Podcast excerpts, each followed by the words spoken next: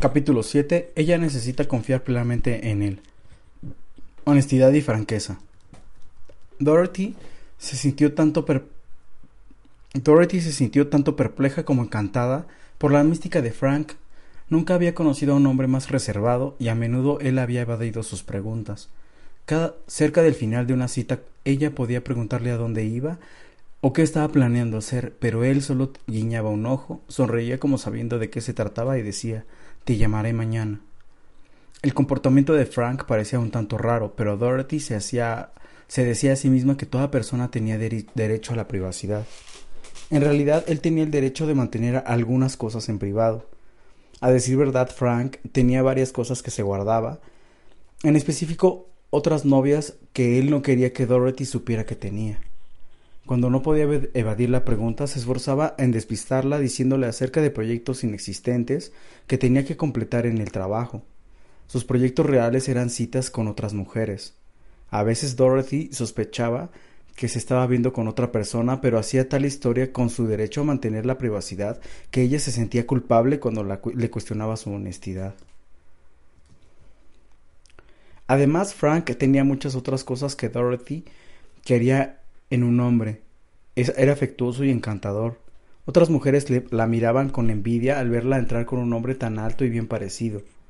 Además, él tenía un excelente sueldo y, gastaba mucho dinero en ella con toda generosidad. Cuando Frank le propuso matrimonio, todas estas cosas pasaron mucho más que la necesidad de privacidad. Cuando Frank le propuso matrimonio, todas estas cosas pesaron mucho más que la necesidad de privacidad.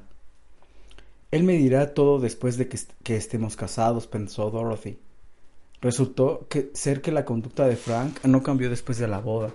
En realidad parecía haber más problemas que antes, porque ahora que vivían juntos, Frank tenía más motivos para guardar secretos. Lo más interesante del tema era que toda su necesidad de privacidad no significaba que Frank veía a otra mujer. Una vez que hizo su compromiso matrimonial, terminó con sus otras novias para adaptarse pero todavía se reservaba el derecho de llegar a casa desde el trabajo a la hora que se le antojaba. Dado que su trabajo tenía una agenda irregular, Dorothy muy, pocas veces podía planificar algo. Frank llamaba pero decía pero decía solo llegaré tarde quizá a las seis y media, no estoy seguro. Dorothy aprendió con rapidez que había pasado a formar parte del equipo que debía mantener la cena caliente en el horno. Una vez que llegaba a casa, Frank parecía perder el encanto que había mostrado durante el noviazgo.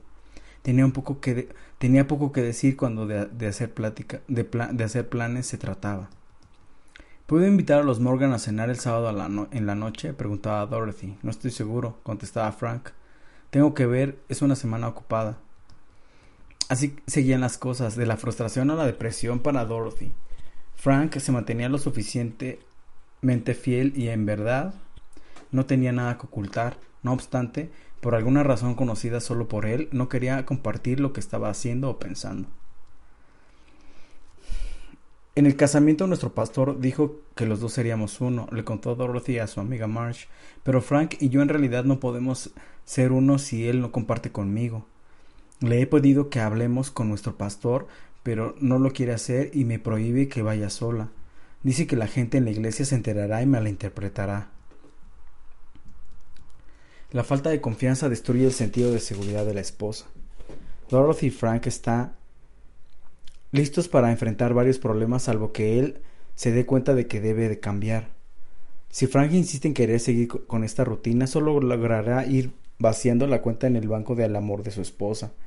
Cuando su cuenta en el banco del amor llegue a estar muy baja, Dorothy llegará a ser un blanco vulnerable para un hombre que sepa cómo hacerla sentir confiada y segura.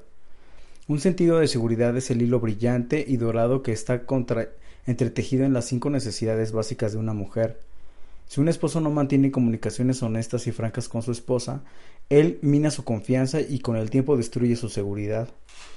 Para sentirse segura, una esposa debe confiar en que su esposa le proporcione la información precisa de su pasado, presente y futuro. ¿Qué ha hecho él? ¿Qué está pasando y ahora y haciendo ahora? ¿Qué está pensando y haciendo ahora? ¿Qué planes tiene?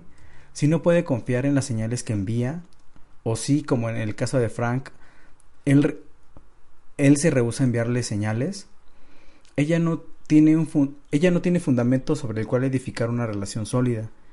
En vez de ajustarse a su esposo, la esposa siempre se siente fuera de equilibrio. En vez de crecer con él, ella crece lejos de él. La mujer que no puede confiar en que su esposo le dé la información que necesita también carece de los medios para negociar con él.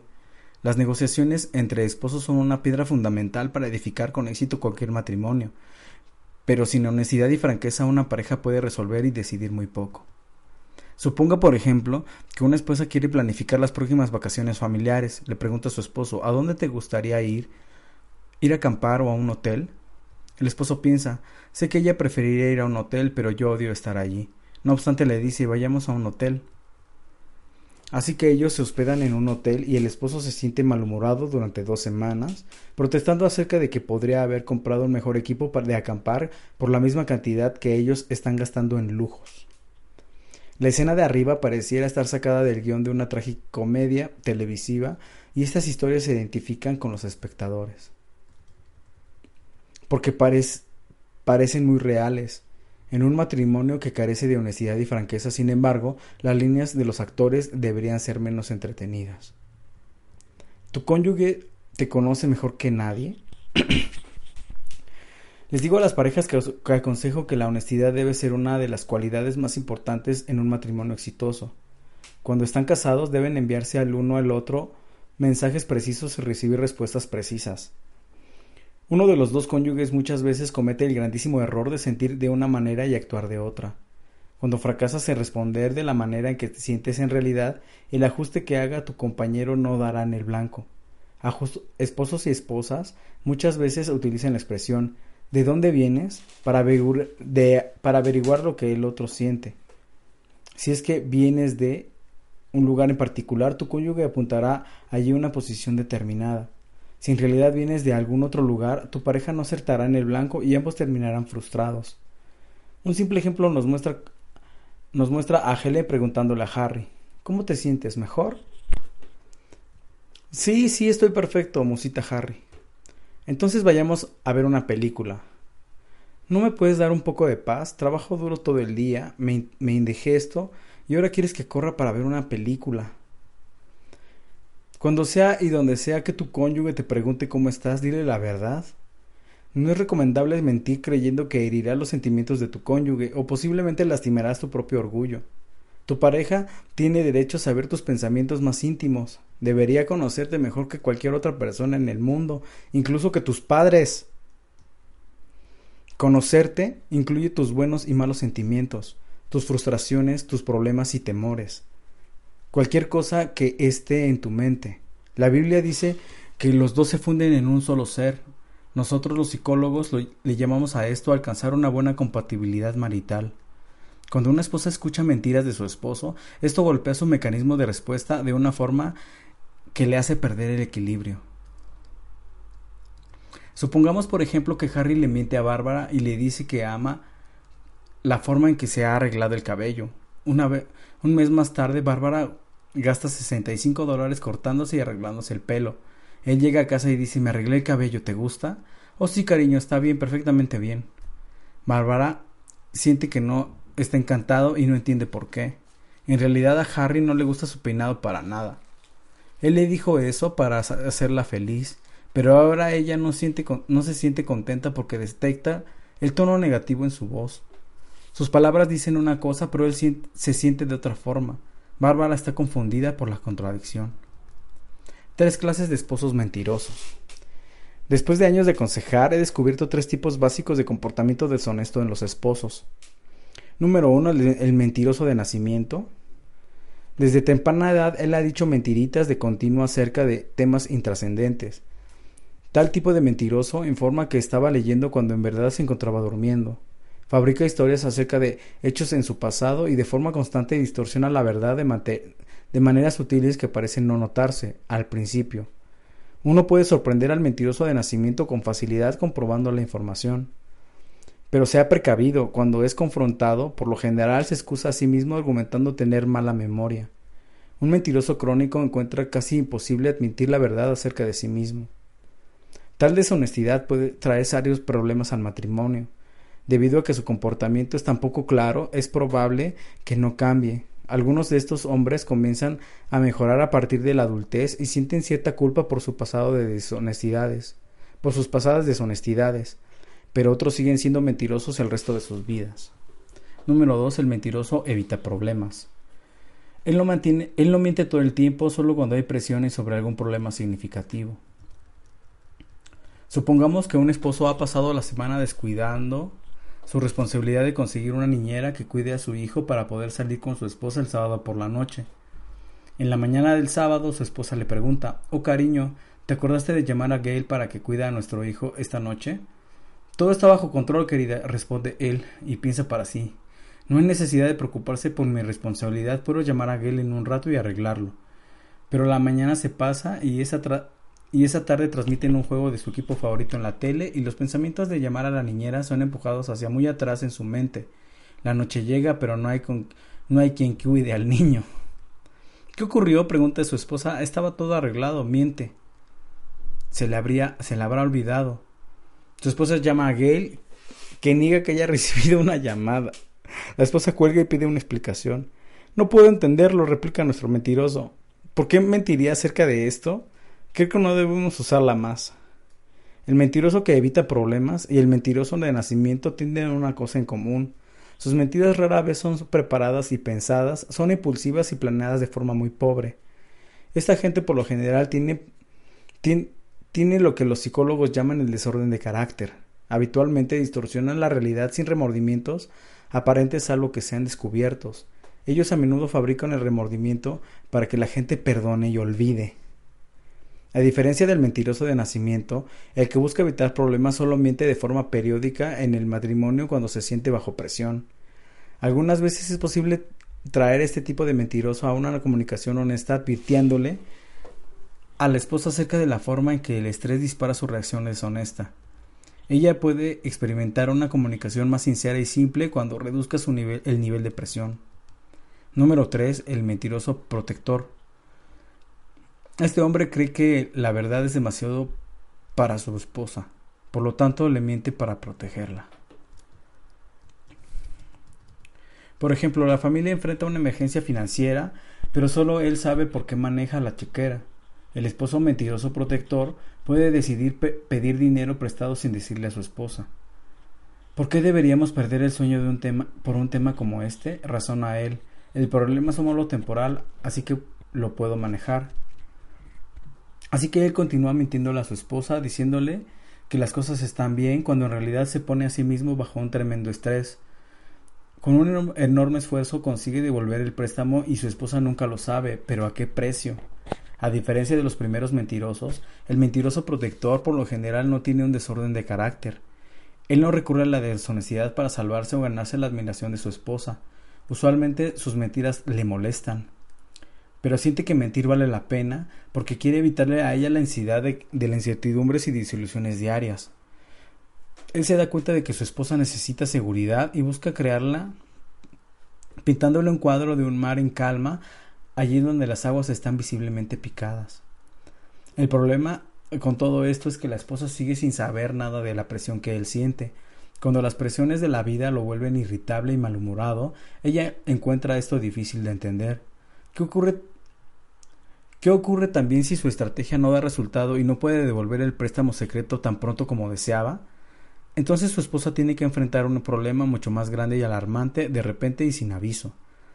He visto a clientes cuyos esposos le han ocultado la verdad hasta el día que el comisario llega a su puerta con la hipoteca vencida la falsa sensación de seguridad creada por un esposo mentiroso protector, a través de las mentiras y las falsas representaciones, se puede deshacer en pocos segundos y provocar un daño irreparable en la confianza de una relación, relación matrimonial.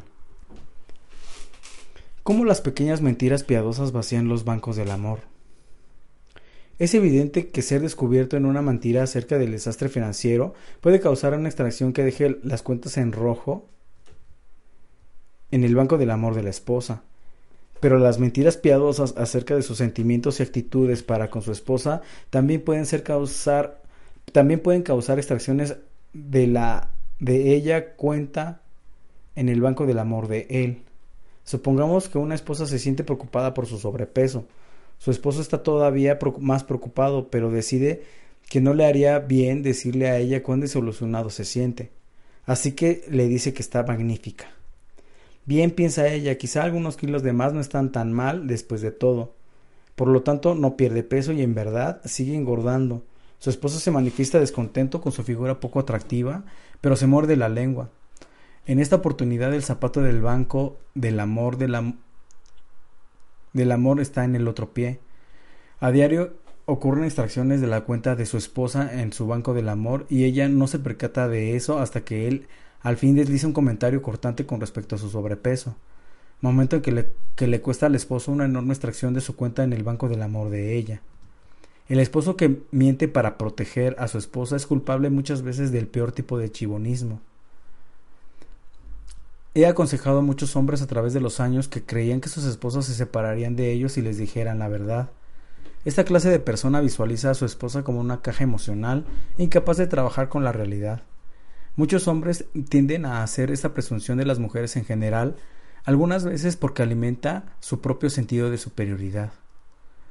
Cuando un hombre le miente a su esposa, él puede también estar diciendo que ella tiene poco control sobre sus hábitos y no puede en consecuencia cambiar en realidad su conducta. Este tipo de pensamiento refleja una baja opinión del carácter de las mujeres, otra actitud común entre los hombres. Tomando esto como cierto, muchas mujeres refuerzan estas presunciones falsas porque sirve a sus propósitos. La razón es, si puedo sacarle a Harry lo que quiero aún pareciendo una inútil idiota de vez en cuando, ¿por qué no hacerlo? El por qué no hacerlo se contesta con toda facilidad. Siempre que una mujer utiliza un comportamiento que refleja una inutilidad u otra conducta que manipule, no edifica su cuenta en el banco del amor de su esposo. De manera lenta pero segura la vacía. Su conducta puede alimentar el falso estereotipo del esposo acerca de las mujeres inútiles, pero no pueden edificar su respeto por ella. Tratar a tu esposa de manera sutil o no tan sutil como si fuera emocionalmente inestable llega a ser una profecía cumplida. Es una gran forma de volverla un poco loca. Pero cuando un marido le dice a su esposa la verdad, edifica su estabilidad emocional. Al decirle la verdad, le, le dice a ella que sabe que puede manejar estas situaciones cambiando cuando es necesario. La verdad duele. La verdad demuele las falsas impresiones e ilusiones. La vida se vuelve más predecible y racional porque ahora ella puede entender el comportamiento de su esposo. La verdad puede ser dolorosa a veces, y él debería tratar por todos los medios posibles de tratar gentilmente con la verdad pero no vuelve loca a las mujeres. Al contrario, una mujer se siente en control porque ahora sabe lo que necesita para cambiar la situación. Un esposo no, no, le hace ningún favor a su esposa cuando le miente para cuando le miente protegiéndola para hacerla sentir segura y amada. Con el tiempo ocurre todo lo contrario. Un esposo debe presentarse a sí mismo a su mujer tal como es. Entonces ella puede ajustarse, negociar y acercarse a él. ¿Tiene su, ¿Tiene su lugar la privacidad? Mucha gente me pregunta, cuando dices que debo ser franco con mi cónyuge, ¿no estás quitándome toda la privacidad? Si por privacidad esa persona quiere significar mantener partes de sí mismo o de ella misma escondidas, mantengo entonces firme mi convicción de, de que en este mundo no tiene lugar para un esposo y una esposa. Si por privacidad esa persona quiere significar mantener partes de sí mismo o de ella misma escondidas, mantengo entonces firme mi convicción de que este mundo no tiene lugar para un esposo y una esposa. Muchos colegas y clientes no están de acuerdo, pero he visto demasiados desastres maritales causados por la negación de mi principio. Aunque encuentres amenazante pensar que tu cónyuge puede tener derecho a leer tu correo electrónico o revisar tu monedero o billetera, Creo que este tipo de franqueza es indispensable para un matrimonio saludable. Permíteme mostrarte cómo puede funcionar. Cuando protejo mi privacidad, me hago menos transparente para mi esposa. Joyce es la persona que necesita conocerme mejor y yo necesito proveerle toda la información, lo cual incluye hasta mis lunares. No solo debo responder a sus preguntas diciendo la verdad, sino que debo evitar las mentiras del silencio y de forma rápida y voluntaria dar toda la información. En otras palabras, debo compartirme a mí mismo con ella en toda forma posible. A través de los años, Joyce y yo hemos logrado activar una pequeña señal que nos damos cuando sentimos la necesidad de una honestidad total. A veces nos gusta bromear, pero llegan las situaciones cuando necesitamos saber con exactitud dónde está el otro. Cuando tenemos esta necesidad simplemente decimos ¿me das tu palabra?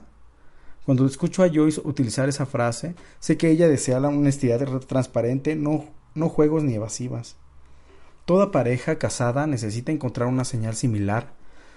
Sin la seguridad de que el cónyuge ha dado o no su palabra, el matrimonio cojea y con el tiempo se expone directamente al problema.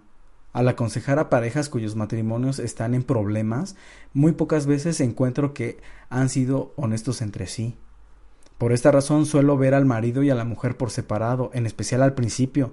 Un cónyuge está mucho más apto para ser honesto conmigo cuando estamos solos en el consultorio, por lo menos por dos razones. Número uno, porque siente una presión interior por decirle la verdad a alguien y número dos, porque me está pagando y quiere que entienda el problema lo más rápido posible. Mientras cada cónyuge aclara su situación conmigo, a menudo obtengo una imagen más clara de ambos que la que ellos mismos tienen de cada uno. Por años, por años han vagado ciegos a través de las pantallas de humo que ellos mismos han levantado. Cuando me hablan, no tienen necesidad de esas pantallas de humo y el problema o tema real comienza a emerger. Todos tenemos nuestros problemas. Una herramienta muy valiosa que utilizo para obtener un cuadro de la gente eh, es el Minnesota Multifaceted Personality Inventory, inventario multifacético de la personalidad de Minnesota, MMPI, del SR Hathaway y de J.C. McKinley, publicado por la Universidad de Minnesota. Una prueba estándar que los psicólogos han usado durante años. El MMPI tiene un surtido de escalas que ayuden a identificar las predisposiciones personales hacia determinadas situaciones. Tener un resultado alto en cualquiera de estas escalas no significa tener un problema, pero sugiere que puede existir. El psicólogo necesita más evidencia para sostener o refutar la existencia de un problema. Por ejemplo, una persona que tiene un resultado alto en la escala 1 quizá está cerca de ser un hipocondriaco. Yo mismo estoy muy alto en la escala 1, pero es probable que no, que no detectarías mis tendencias hipocondriacas si me hubieses relajado. Cuando estoy bajo presión, mi hipocondría comienza a mostrarse porque entonces protesto y hablo de mi salud más de lo que mucha gente lo haría en circunstancias similares. A Joyce le gusta recordarme cómo caigo preso del pánico cuando pienso que estoy enfermo o cuando experimento una presión emocional. Tiene razón. En circunstancias normales me va muy bien, pero bajo presión mi problema sale a la luz. El significado de este principio de presión para los matrimonios es obvio. Una rápida lectura de los resultados revelados por la escala MMPI 0 a 9 incluye lo siguiente. 0. Mide la tendencia a ser sociablemente introvertido, a evitar las multitudes, a la timidez. 1. Mide el grado de preocupación acerca de la salud de uno y el temor a la muerte, a una enfermedad debilitante o, o a los síntomas menores que podrían transformarse en una enfermedad debilitante. 2. Mide la depresión, un sentimiento de carencia de esperanza, una tendencia a ser pesimista. 3. Mide la supresión de sentimientos, la tendencia a no ser honesto contigo mismo y con los otros acerca de por qué, sientes, por qué te sientes de la forma que sientes. 4. Mide la alineación social, la tendencia a tener problemas con la autoridad y el fracaso en considerar a los otros cuando satisfacen necesidades personales.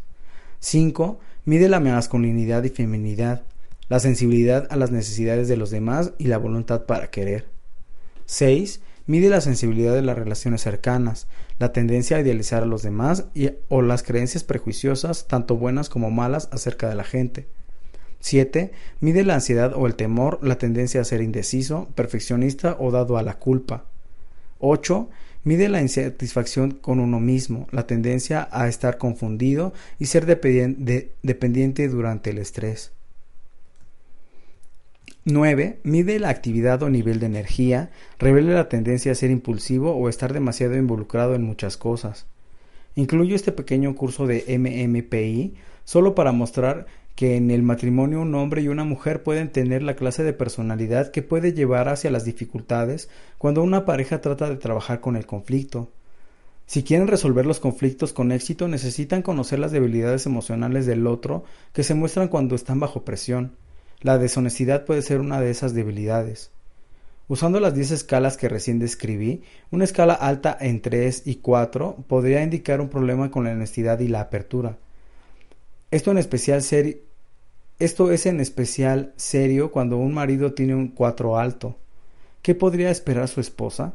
Que sea quien sirve en los partidos de tenis, que tenga problemas para negociar con él y que se enoje con facilidad ante pequeñas irritaciones. Además, sus mentiras y verdades a medias podrían mostrar su tendencia hacia el egocentrismo. Ella podría resumir su carácter diciendo, él cree que es más importante hacer las, cosas a su manera que decir la verdad. Es obvio que si ella califica alto en la escala 6, mostrando una tendencia hacia la supersensibilidad, él está alto en la escala 4, los desacuerdos maritales serán el resultado más frecuente.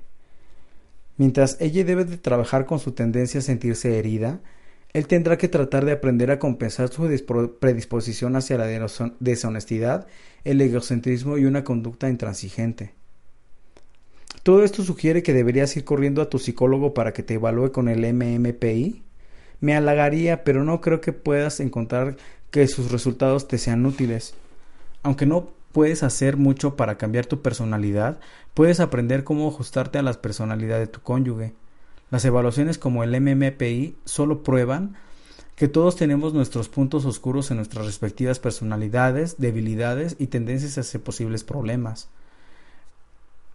Es por eso que debemos llegar a ser lo más francos y honestos posibles con el otro. Necesitamos entender los problemas de cada uno para que nos podamos acomodar y adaptar a nuestro cónyuge. Aun si descubres que tu pareja tiene resultados altos en la 4, no te asustes. En lugar de eso debes entender la naturaleza de esta debilidad y aprender a compensarla.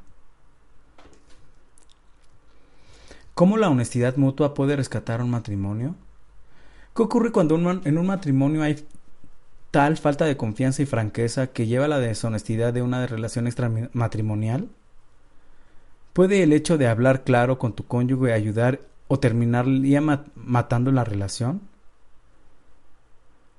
A ver, esto es muy importante. ¿Cómo la honestidad mutua puede rescatar un matrimonio?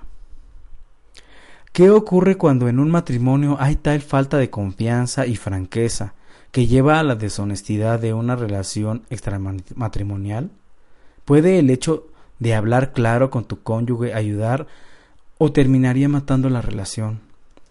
Es común que, que me siente aconsejar a un marido que que me dice derecho y de frente que se ha visto involucrado en una serie de relaciones extramaritales. Nunca le ha dicho a su esposa sobre ninguna de ellas, pero se siente terriblemente culpable por todas. Mientras se procede con la terapia, le sugiero que, se, que le confiese todo a su esposa. Con algo de temor y temblor lo hace y ella reacciona previsiblemente con enojo, ansiedad y luego con la depresión. Con el tiempo, sin embargo, ella supera la sorpresa y el dolor entonces su matrimonio puede comenzar a edificarse sobre la base de la honestidad mutua, quizá por primera vez. Cuando una pareja trabaja para tratar de sobrevivir a otra relación, les indico que sean muy sinceros. No deben ocultar nada de lo que piensan o sienten. Solo a través de una total franqueza pueden emerger a una relación honesta. Si ellos se comprometen en cualquier punto, esta socavará el proceso de reconstrucción. Podrás preguntarte si es siempre si es siempre sabio que el cónyuge responsable confiese sus pecados a su esposa.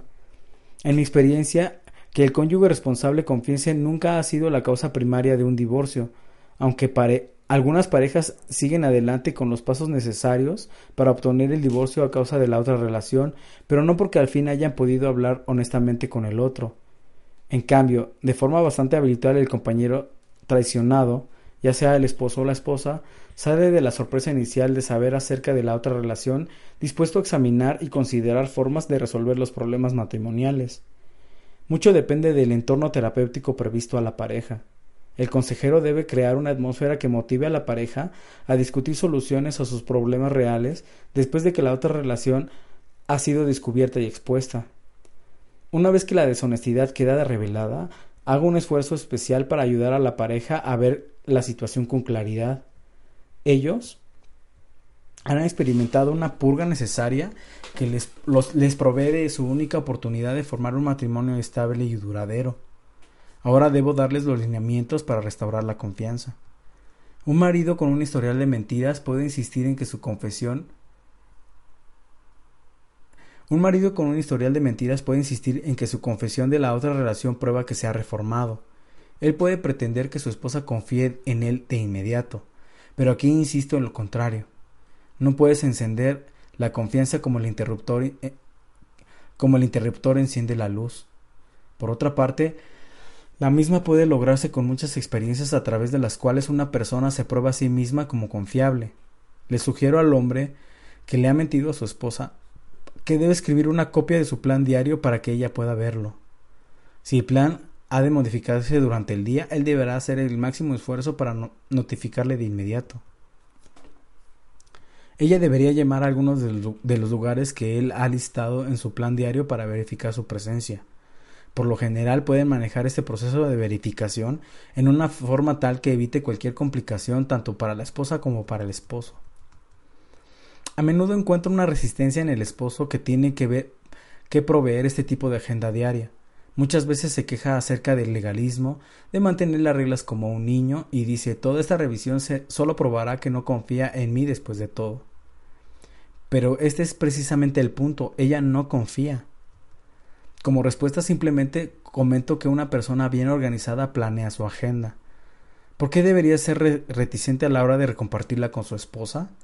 Una esposa debería sentirse libre para llamar a su esposo en cualquier momento durante el día, aun en, en las relaciones que no exhiben problemas con la confianza. El procedimiento que ha mencionado a veces tarda años, gradualmente. De todas formas, la esposa descubre a través de las verificaciones repetidas que su esposo está siendo honesto con ella. Entonces, y solo entonces, puede comenzar a confiar en él y en un punto tal que ya no necesite verificar nada más. La mujer típica necesita poder comunicarse con su esposo en cualquier momento del día o la noche para apoyar sus sentimientos de franqueza y honestidad. La mayoría de las mujeres no abusará de este privilegio llamando a sus esposos en medio de las reuniones importantes o interrumpiéndolos en el trabajo. De todas formas, la esposa debe saber que puede llamar si quiere y que cuando ella llama, su confianza en el esposo se confirma. En mi libro Destructores del Amor describo en más detalle cómo construir una relación honesta. Les recomiendo que lean el capítulo Deshonestidad para profundizar esta visión. En 25 años de consejero nunca he encontrado el matrimonio perfecto. Cada contrayente tiene culpas y debilidades de una clase u otra, una tendencia a la depresión, una baja autoestima, la tendencia a quebrarse bajo presión, irresponsabilidad, una tendencia hacia la hipocondría, la sensibilidad más allá de lo necesario o el perfeccionismo. La lista podría seguir y seguir. De todas formas, no hay matrimonio que pueda sobrevivir a estas dos cosas, la falta de honestidad y la falta de cooperación. Cuando la honestidad y la cooperación existen en el matrimonio, se tiene una pareja que está dispuesta a compartir y a edificar juntos. No necesitan secretos ni vivir en privado. Tampoco tienen deseos de mentir y oscurecer la verdad para proteger al cónyuge. Cuando edificas tu matrimonio sobre la confianza, experimentas una gozosa voluntad de compartir todos los sentimientos personales con la persona que has elegido como socio de por vida. De acuerdo con la quinta ley de Harley, la honestidad es el mejor, seguro del matrimonio. Por último, debo volver a enfatizar que una mujer necesita confiar en su esposo.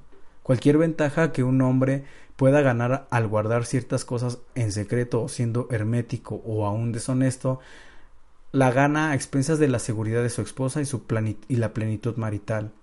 Ella debe encontrar lo predecible, una fusión de su mente con la de él debería existir para que ella pueda leer su mente. Cuando una mujer alcanza ese nivel de confianza es capaz de amar a su esposo de una forma más plena. Preguntas para él. Número 1. En una escala del 1 al 10, siendo 10 honesto por completo, ¿cuán honesto eres con tu esposa? ¿Cómo te calificaría ella en esta escala? Número 2. ¿En qué áreas te resulta más duro ser por completo honesto y franco con tu esposa? ¿Qué también lo maneja ella cuando eres sincero acerca de temas sensibles? Número 3. ¿Estás de acuerdo o no con la condición de que no tendría que haber privacidad en el matrimonio? Es decir, que ninguno de ustedes debería esconder ciertas cosas del otro. Trata de escribir en un papel las razones por, para estar o no de acuerdo. Preguntas para ella. En tu propia jerarquía de necesidades, ¿cuál es, ¿cuán esencial es poder contar con tu confiar en tu marido? ¿Estás de acuerdo en que una de tus cinco necesidades básicas es en el matrimonio? ¿Por qué sí o por qué no? ¿Alguna vez te ha metido tu esposo en alguna forma para protegerte? Si es así, ¿cómo te hizo sentir? ¿En qué áreas, si hay alguna, deseas que tu esposo sea más franco y sincero contigo? Para considerar juntos, Discutan sus respectivas respuestas a las preguntas expresadas arriba. Será un buen examen de cuán franco y honesto es su matrimonio. Si no tienen una número dos, si no tienen una señal para dar su palabra todavía, ¿por qué no hacerlo ahora mismo? ¿Qué podrían decirse cuando quieran mandarse un mensaje de que necesitan una honestidad total? Número 3. Repasen los 10 escalas de del MMPI juntos. ¿Ven algunas tendencias que alguno pueda tener cuando está bajo estrés? Discutan el valor de tomar el MPPI juntos. Por lo general encontrarán un psicólogo que lo, que lo hará por 65 dólares. Número 4. Lean juntos el capítulo 6, Deshonestidad en Love Busters, Destructores del Amor. ¿Qué tipo de honestidad necesita mejorar más en su matrimonio?